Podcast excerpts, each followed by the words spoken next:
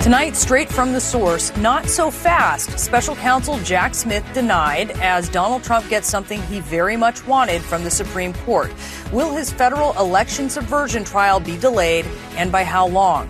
Also tonight, breaking point at the border, an unprecedented surge, a government overwhelmed, and the private militias now taking it upon themselves to patrol the border.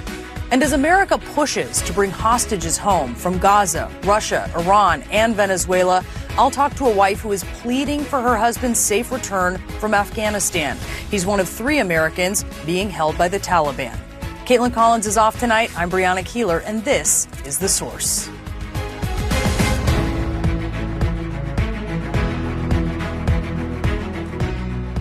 A win for former President Trump, at least for now, with the Supreme Court denying special counsel Jack Smith's urgent request to put the issue of Trump's claim of presidential immunity on the fast track. A one sentence order denied. No explanation, no notation of whether any justices dissented. And here's what this means. The nine justices will not bypass the D.C. appeals court to decide whether Trump can be prosecuted for alleged crimes committed while in office. Arguments are set to begin in that court in just over two weeks. The case is expected to ultimately end up at the Supreme Court, just not yet. Still, this is a victory for Trump, who has been trying to delay all his trials until after the election. The immunity question must be settled before his federal trial for allegedly trying to overturn the election can begin. It's on the calendar for March 4th, right before Super Tuesday, but that date now very much in doubt. And as this case heads back to the appeals court, I'm joined by retired Judge J. Michael Luttig, who spent 15 years as one of the country's most prominent figures on the federal appeals bench. You'll recall that he testified before the January 6th committee last year. He advised uh, former Vice President Pence that he did not have the authority to interfere with the certification of electoral votes. Uh, sir, thank you so much for being with us uh, tonight, a key night here. Why do you think the court chose not to hear the case right now? Thank you for having me with you tonight, uh, Brianna. Uh, the, today's uh, perfunctory per curiam denial of Jack Smith's motion to expedite is uh, not a victory for the former president, nor a defeat for, for Jack Smith. Uh, this was just a, a typical decision uh, that the, the Supreme Court made not to expedite uh, consideration. Uh, the Supreme Court is, is fully capable of, of expediting uh, consideration of, of any matter where it concludes that expeditiousness is necessary. in this instance today, it's clear that that the Supreme Court decided that expeditious review of the immunity question simply was not necessary. It, it's of surpassing and obvious importance uh, to uh, the American voters to know before they vote in November of 2024 whether the former president, the presumptive uh, Republican nominee today, uh, will have been uh, convicted by a jury of peers of the criminal offenses uh, for which he has been charged by, by the United States. The, the Supreme Court understands the surpassing importance uh, of, of a uh, verdict in that trial before the voters of America vote in November. Sir, they sir, concluded I, that. Sir, can I just ask still, you? I, it was I just, I do just want to ask you: is isn't a delay though something? And I hear what you're saying.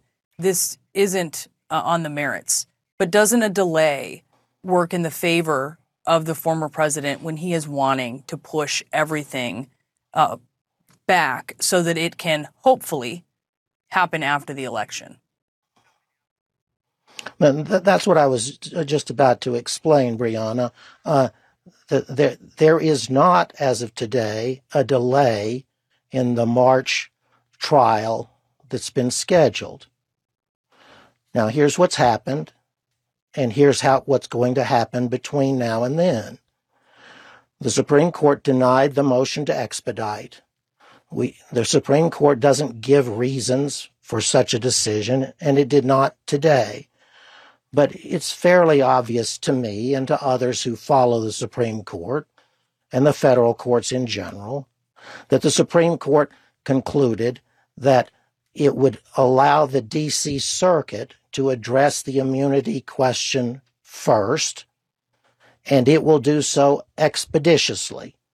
The Supreme Court of the United States knows that as well. So the Supreme, uh, the uh, the D.C. Circuit from which the appeal of the district court's decision denying immunity is, has already scheduled arguments on the immunity question in early January.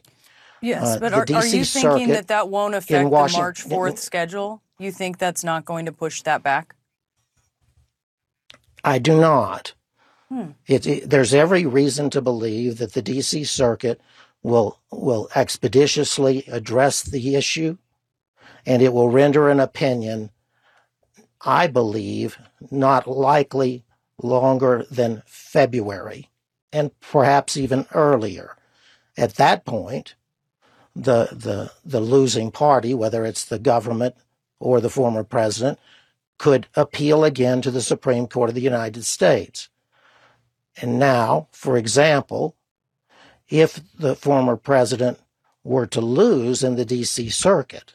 That is, if the D.C. Circuit were to hold, as did the district court, that the president is not entitled to absolute immunity from prosecution for criminal these criminal offenses, then it would be an option for the Supreme Court of the United States to deny review of that uh, D.C. Circuit opinion mm-hmm. on a timeline that I've suggested that is reasonable and possible, it's, it's entirely uh, possible that the March trial would not have to be delayed at all, but in all events, not delayed long, certainly no longer than one to two months, so that the trial would, in all events, begin sometime near the summer of 2024 uh, five, six months before the election of 2024.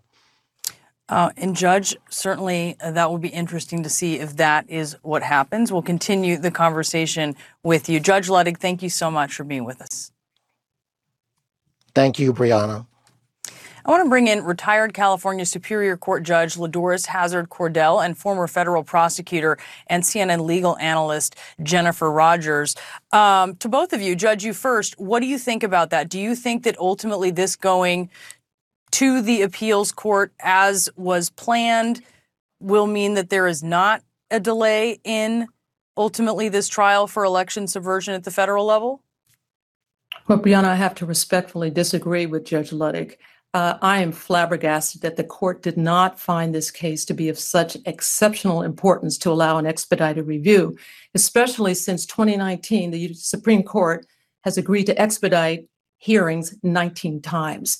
So, what this will mean is that there's oral argument January 9th, 2024, before a three judge, all female panel on the DC Circuit. Whoever loses has a right to request a rehearing before the full court, all 11 justices at, on the DC circuit. Well, that's going to take time. They have to set a briefing schedule and determine when those oral arguments will happen. And this whole time that this happens, the proceedings before Judge Chutkan are stayed, meaning mm-hmm. nothing can happen. No questionnaires sent out to jurors, absolutely nothing. So when this whole process gets done, the three judge panel, then the full court en banc, the French meaning on the bench, 11 judges, and all the briefing schedule. Of course, the hearing is going to get delayed. There is no question. And finally, there is no guarantee that there will be an en banc hearing, even all the justices, because the federal rules say that an en banc hearing is not favored and will only be ordered if, and this is the language from the statute, if the case fits the exceptional importance criteria. This is exceptionally important, and I believe there will be the full hearing. So there's going to be a lot of delay here. Uh, the things will move, and, and I will just say finally, good news. It's likely that the full court of the DC Circuit will rule against Donald Trump and find that he's not immune from prosecution. I think then the US Supreme Court would then decline to wade into this, refuse to hear the appeal, in which case the decision of the DC Circuit stands. Jack Smith and anybody else who has a criminal case against Trump can have at it. Yeah, you and Judge Luttig may agree on that point there, uh, Judge. Jen, what do you think, especially considering the court, to, to Judge Cordell's point here, the judge did agree to grant cert on an expedited schedule for a number of issues from President Biden's student loan forgiveness program to one of these key affirmative action cases, which we, we certainly know how those I- issues went here. What did you think about this outcome and how much this could delay things? Yeah, I thought it was likely that they would take the appeal now. So I was a little surprised that they didn't. I think they didn't because the argument is so soon, two and a half weeks away. I kind of come down somewhere in the middle, I have to say, of the two distinguished judges here. So I'm the only one without judicial experience. So take it for what it's worth. But, you know, I think that um, that when it's heard by the DC Circuit, they will hear it very quickly. I think that they can quickly do the en banc process if Trump seeks that, which I think he will. And then I think the Supreme Court will take it up. So I do anticipate certainly a delay, and I don't think we'll start trial on March 4th. On the other hand, I'm hoping that if each court moves quickly, as they certainly can, that it won't be delayed beyond a couple of months or so. Yeah, and Judge, just to your point earlier, we talk about this delay being a victory for Donald Trump. But, and correct me if I'm hearing you uh, wrongly, but it sounds like you're saying even though this refusal uh, is out there, it doesn't actually speak to the actual strength of the substance of Trump's claims, in your opinion. You're exactly right, Brianna. This was not a decision based on the merits. Remember, these are procedures that are happening now. So the court made a decision not to take it up at this point, uh, and they may never take it up. There, that is a possible scenario, in which case it all gets decided in the DC circuit. Uh, Judge, Jen, thank you so much to both of you for being with us this evening, and happy holidays. Same to Thanks, you. Brianna. You too. We're 24 days only, can you believe that, from the first contest in the 2024 primary race. So, what will this all mean come election time? We'll have the political implications ahead. Plus, Christmas is coming. Is there already proof of it as you look here to the skies? we'll have this story coming up.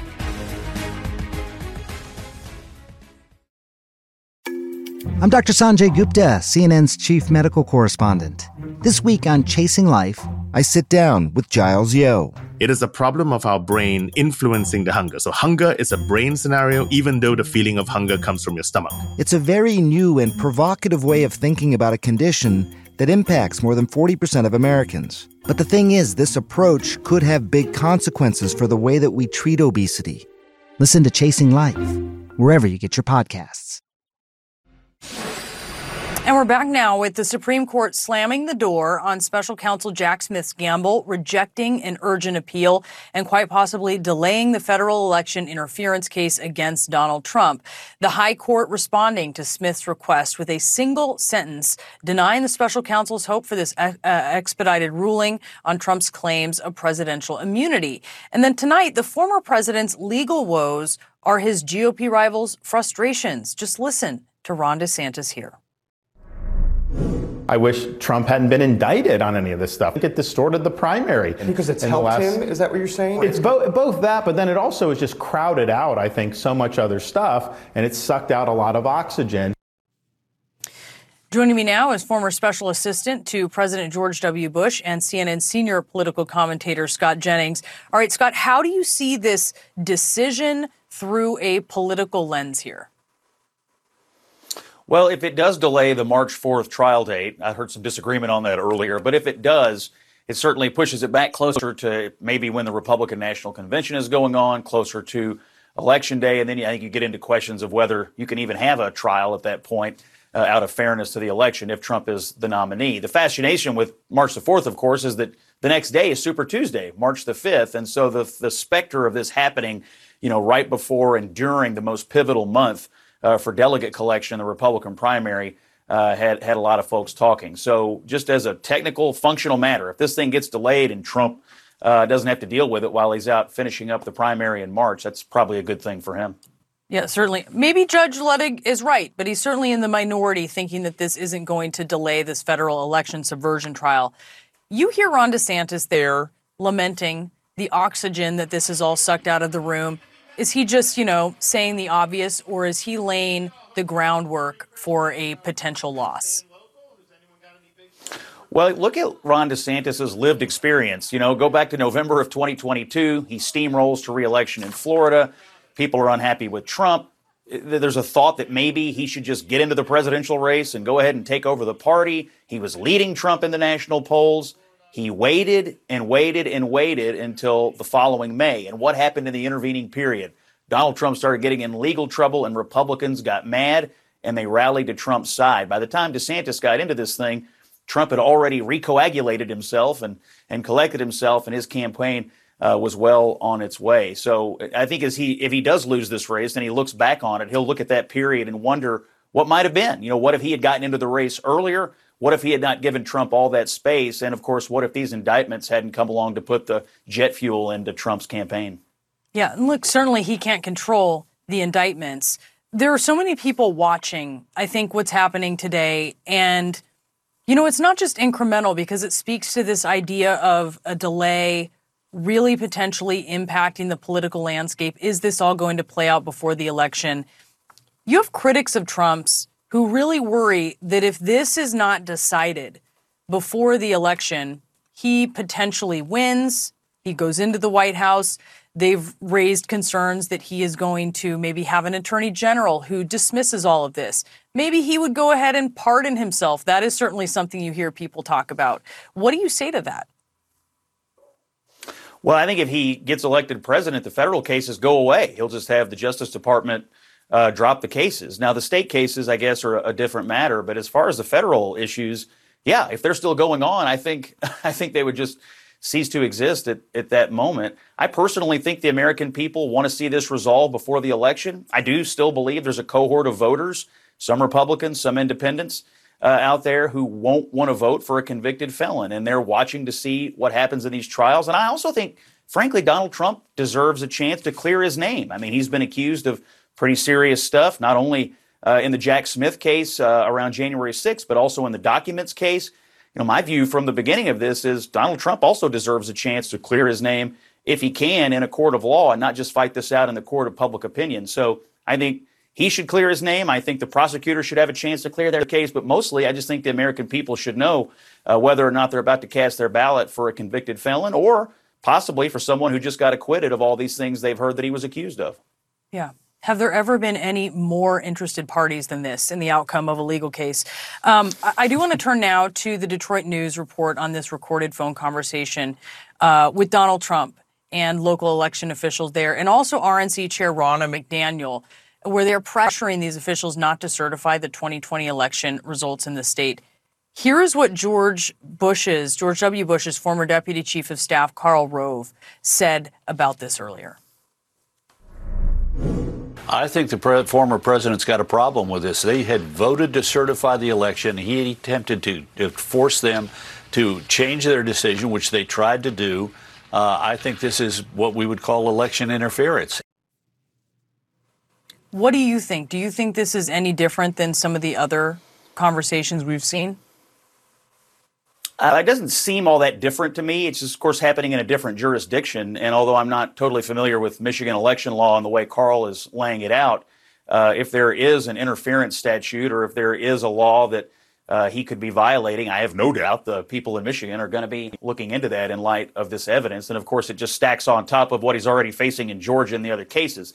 The only question I would have is how long does it take? I mean, that's the thing with Trump. All the things that have happened since the election, since January the 6th, it has taken an extraordinary amount of time to get any of these things to the brink of trial. And even today, now in the news, uh, we see the probable delay uh, of a trial uh, regarding something that happened on January 6, 2021. So e- even if they get moving on that in Michigan, you just wonder would would that case ever even come to fruition before November, uh, where, uh, when it looks like a lot of the other cases have been so slow?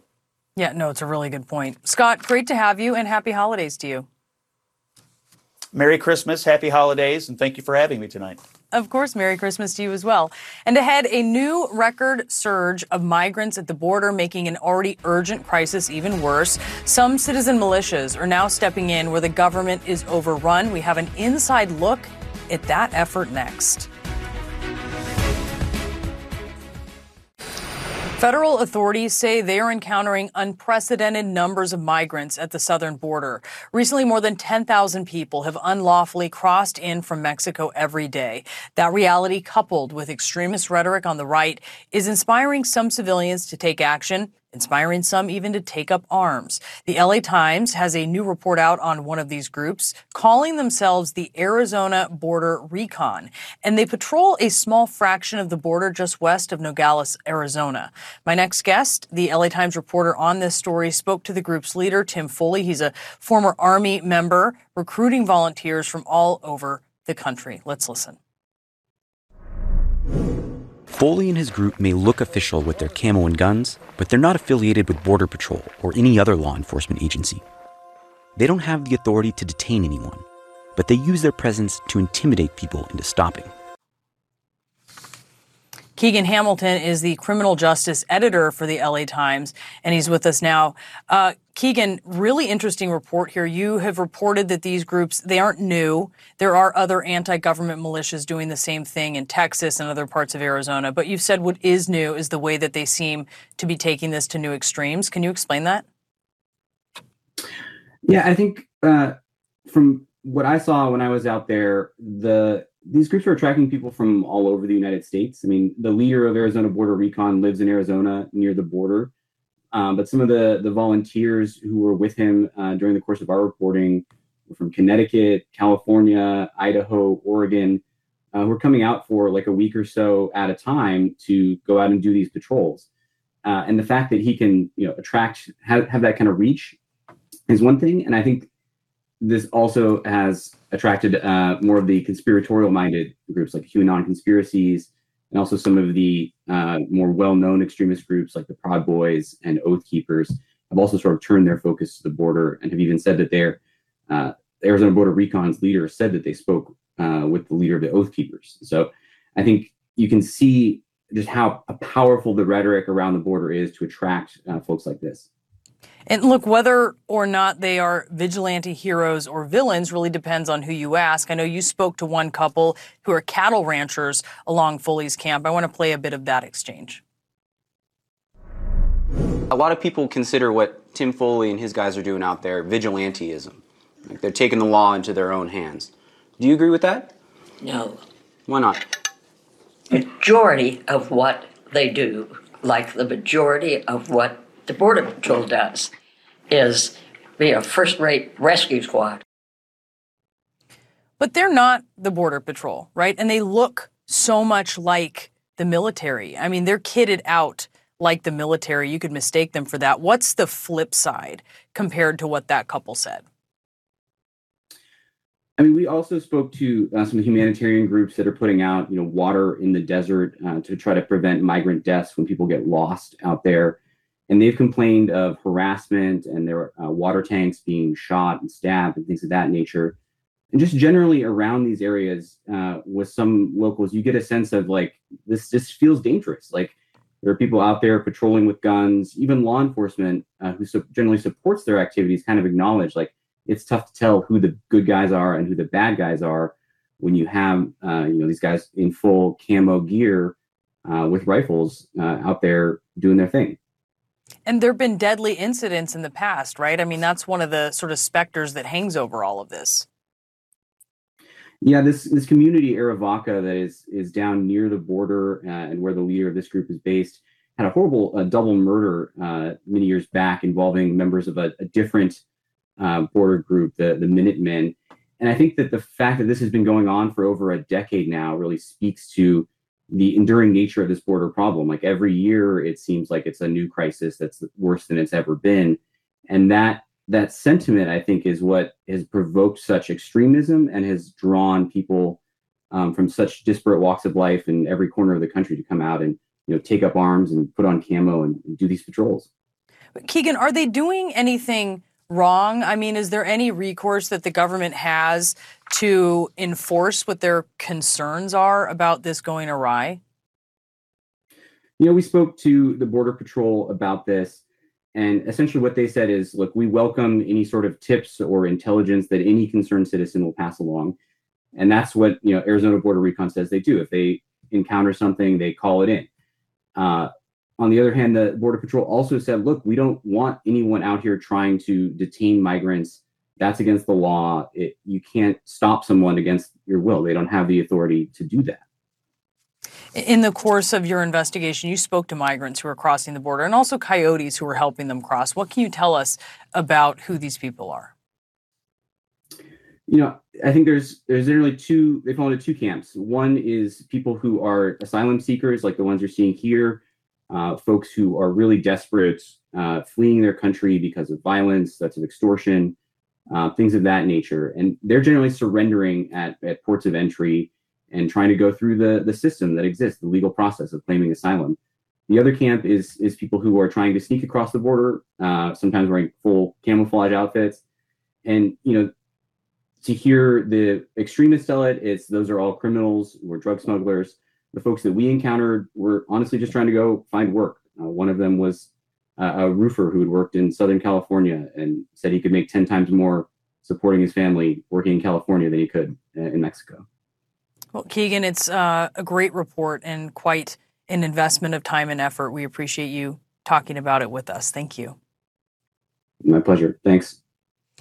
Problems at the border are only piling up for Washington. So, what are lawmakers going to do? Let's get insight from Democratic Congressman Ro Khanna of California to talk about this. Uh, Congressman, you hear Keegan's report there. Are you worried about this phenomenon of civilians arming up and taking matters into their own hands, feeling that the government isn't doing what it needs to do? Brianna, I am worried. And the reason that this is happening is we don't have the funding for Border Patrol agents. We don't have the funding for immigration judges. We don't have the funding for court hearings. The Congress, when we were in control as a Democratic Party, passed that. President Biden has called for that. That's really what it will take to have a solution.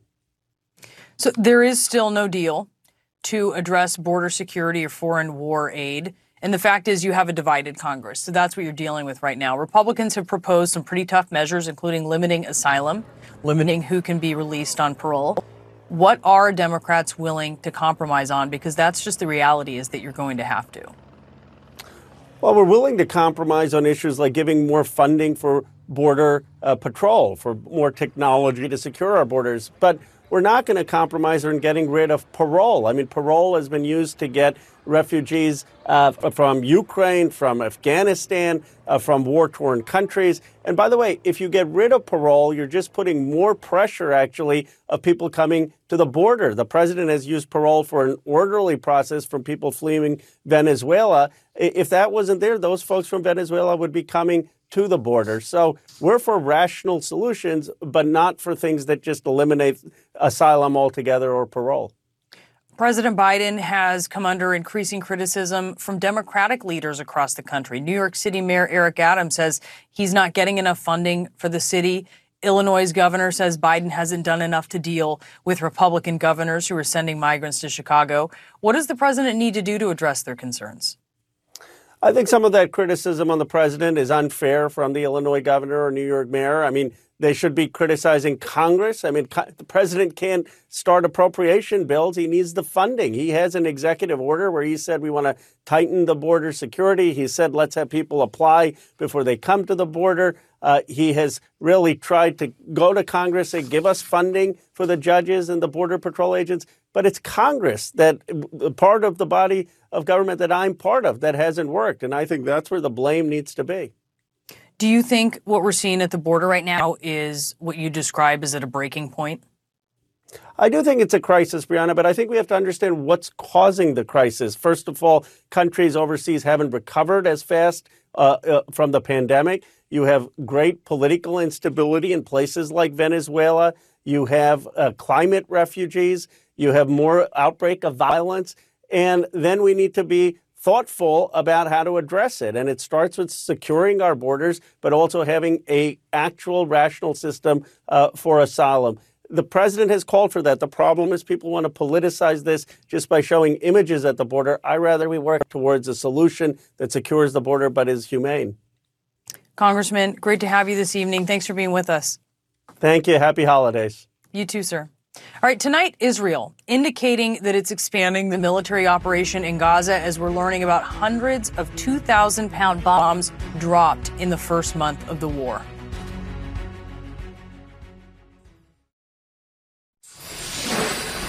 Israel is bombarding Gaza at a level not seen since Vietnam. That is how a former U.S. defense official and UN war crimes investigator describes the first month of strikes on Gaza. CNN and AI company uh, and an AI company analyzed satellite images of Gaza, and specifically, we're talking about 2,000 pound bombs, bombs likely made by America. That is four times bigger than what the U.S. was dropping on ISIS in Mosul, Iraq. The kill zone, a circle that can span 1,200 feet, an area equal to 75 football fields. Each of the red circles on this map is just one of those craters you just saw. This is an area where more than 2 million people live. And this is the scene on the ground after one of those bombs hits in Gaza. Israeli officials have argued that heavy munitions are necessary to eliminate Hamas, which is known to take refuge in residential areas, of course. But the level of bombardment raises questions about claims Israeli officials have been making since the war began. We are doing everything in our power to reduce any loss of innocent life. We're taking extraordinary measures to try to limit uh, civilian casualties. And choose specific munitions for certain Hamas targets to avoid unnecessary damage. I'm joined now by retired U.S. Army Major General James Spider Marks. Um, General, it's really amazing to see this analysis done on this level. The Israelis have often drawn the comparison to the U.S. fight against ISIS. How does this compare to the type of urban fighting we saw there? Well, clearly in Gaza, Brianna, the is so densely packed. It's unlike the fight that we had in Fallujah. It's unlike the fa- the fight that, that took place in Mosul, in Erbil. Gaza is just vertical as well as incredibly narrowly packed. So the results of the strikes you can see in front of you. Um, I can't get to the rationale that the Israelis are using, but the numbers that you described are being revealed right here in terms of the damage that's taken place. And I, I would also say, you know, the numbers in terms of the KIA as a result of this of this fighting, we, we have to be a little bit skeptical of, but clearly the numbers are quite staggering. Yeah, those numbers, those uh, Hamas-controlled Ministry of Health numbers, there may be some issues with them, but they do grossly represent what we see, and we're also seeing uh, pictures, of course. So we do have to note that. The, the, there are international organizations who look at those numbers and say this is reflective of what's going on on the ground. Talk to us a little bit about how Hamas's tunnels are working with Israel using these weapons, specifically because a lot of these we understand are likely dumb bombs. They're not bunker busting bombs we expect, although they may be able to penetrate down somewhat, but maybe not enough to get to those tunnels. Yeah, I think that's it, Brianna. The what I think the Israelis were doing up front was probably a twofold mission, which is to try to go after the command and control infrastructure of Hamas, which means their ammunition, the locations where they conduct their operations, or at least where they plan and where leadership tends to uh, get together because you, as you know, they they got offline. They weren't using their cyber capabilities or online capabilities, so they had runners. So you had to get folks together in order to do your planning. That was number one. Number two is I think the Israelis also thought that they'd get some deep penetration as a result of the 2,000 pounders that would then invalidate or at least put at risk for Hamas to use the tunnels. But as we've seen as a result of the fight, the Israelis have had to go into those tunnels. Maybe they were hoping a priori that they didn't have to go into those tunnels, but based on battle damage assessment, they had to put troops into those tunnels, and that's what they were probably hoping to avoid. But when you look at this tunnel architecture, I mean, these are very, very deeply buried in excess of 150 feet underground. A 200, a 2,000 pounder might be able to have success, maybe not. When you look at why Israel is doing this, I mean, there's different possibilities. Um, they're doing it why because of, of why they say they're doing it? Are they doing this with disregard for civilian life? Are they doing this to put pressure on Hamas by putting pressure on civilians? What is your analysis of that as you look at, at this damage? I think the time element is the one thing among your options that you described, and it's probably a combination of all of those. I think Israel was hoping to achieve their desired end state, which was the destruction of the Hamas leadership and the war fighting, the terror capability and capacity that they've demonstrated.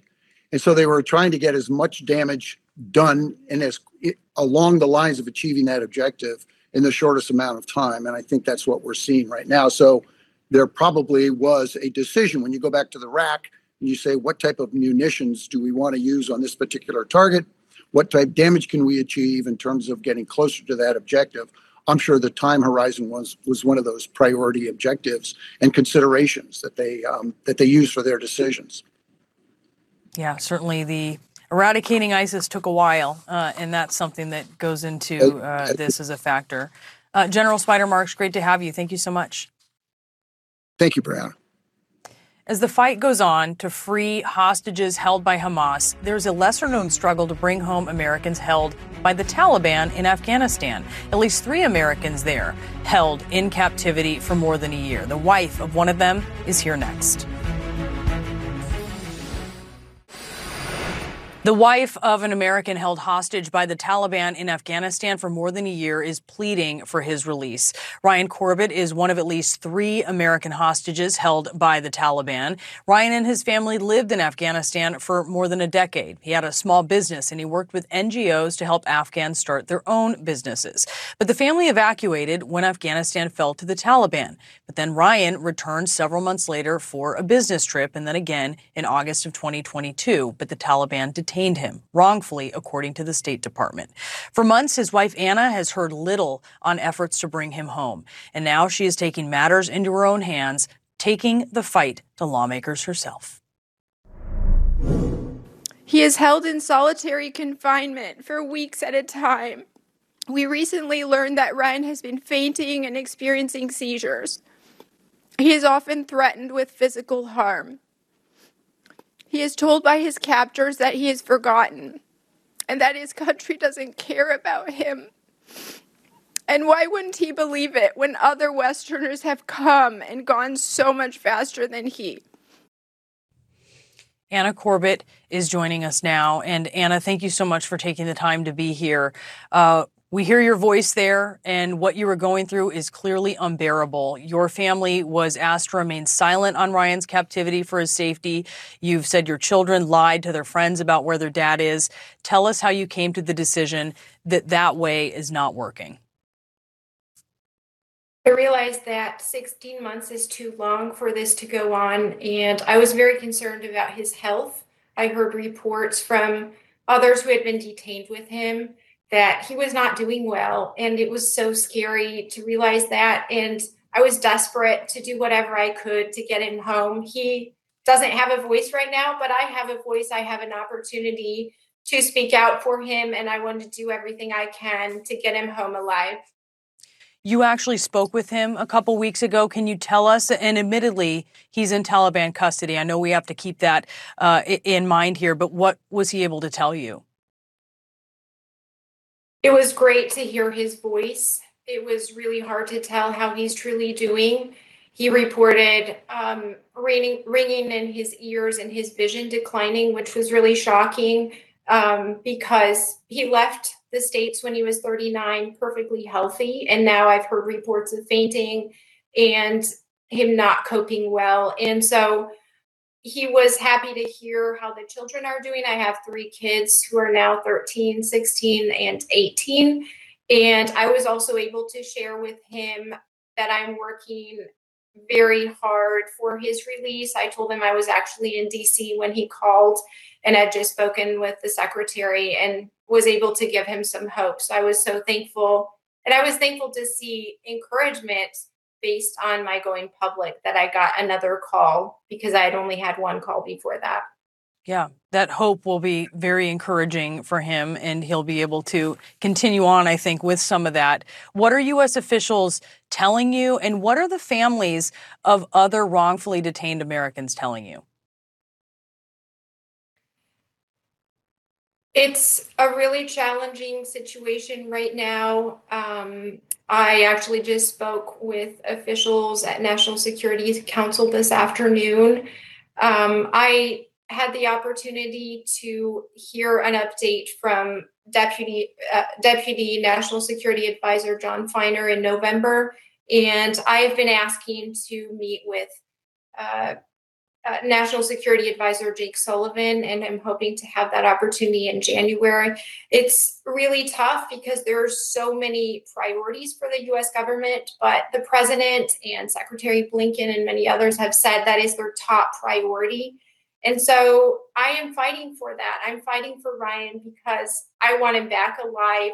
And I understand that conversations are important to continue to take place, but Ryan has not been seen in almost a year, and I'm really worried about him. And I need the government to truly prioritize bringing him home. Well, Anna, we will keep telling Ryan's story, and we appreciate you joining us tonight. Thank you for the opportunity. Thank you. We'll be right back.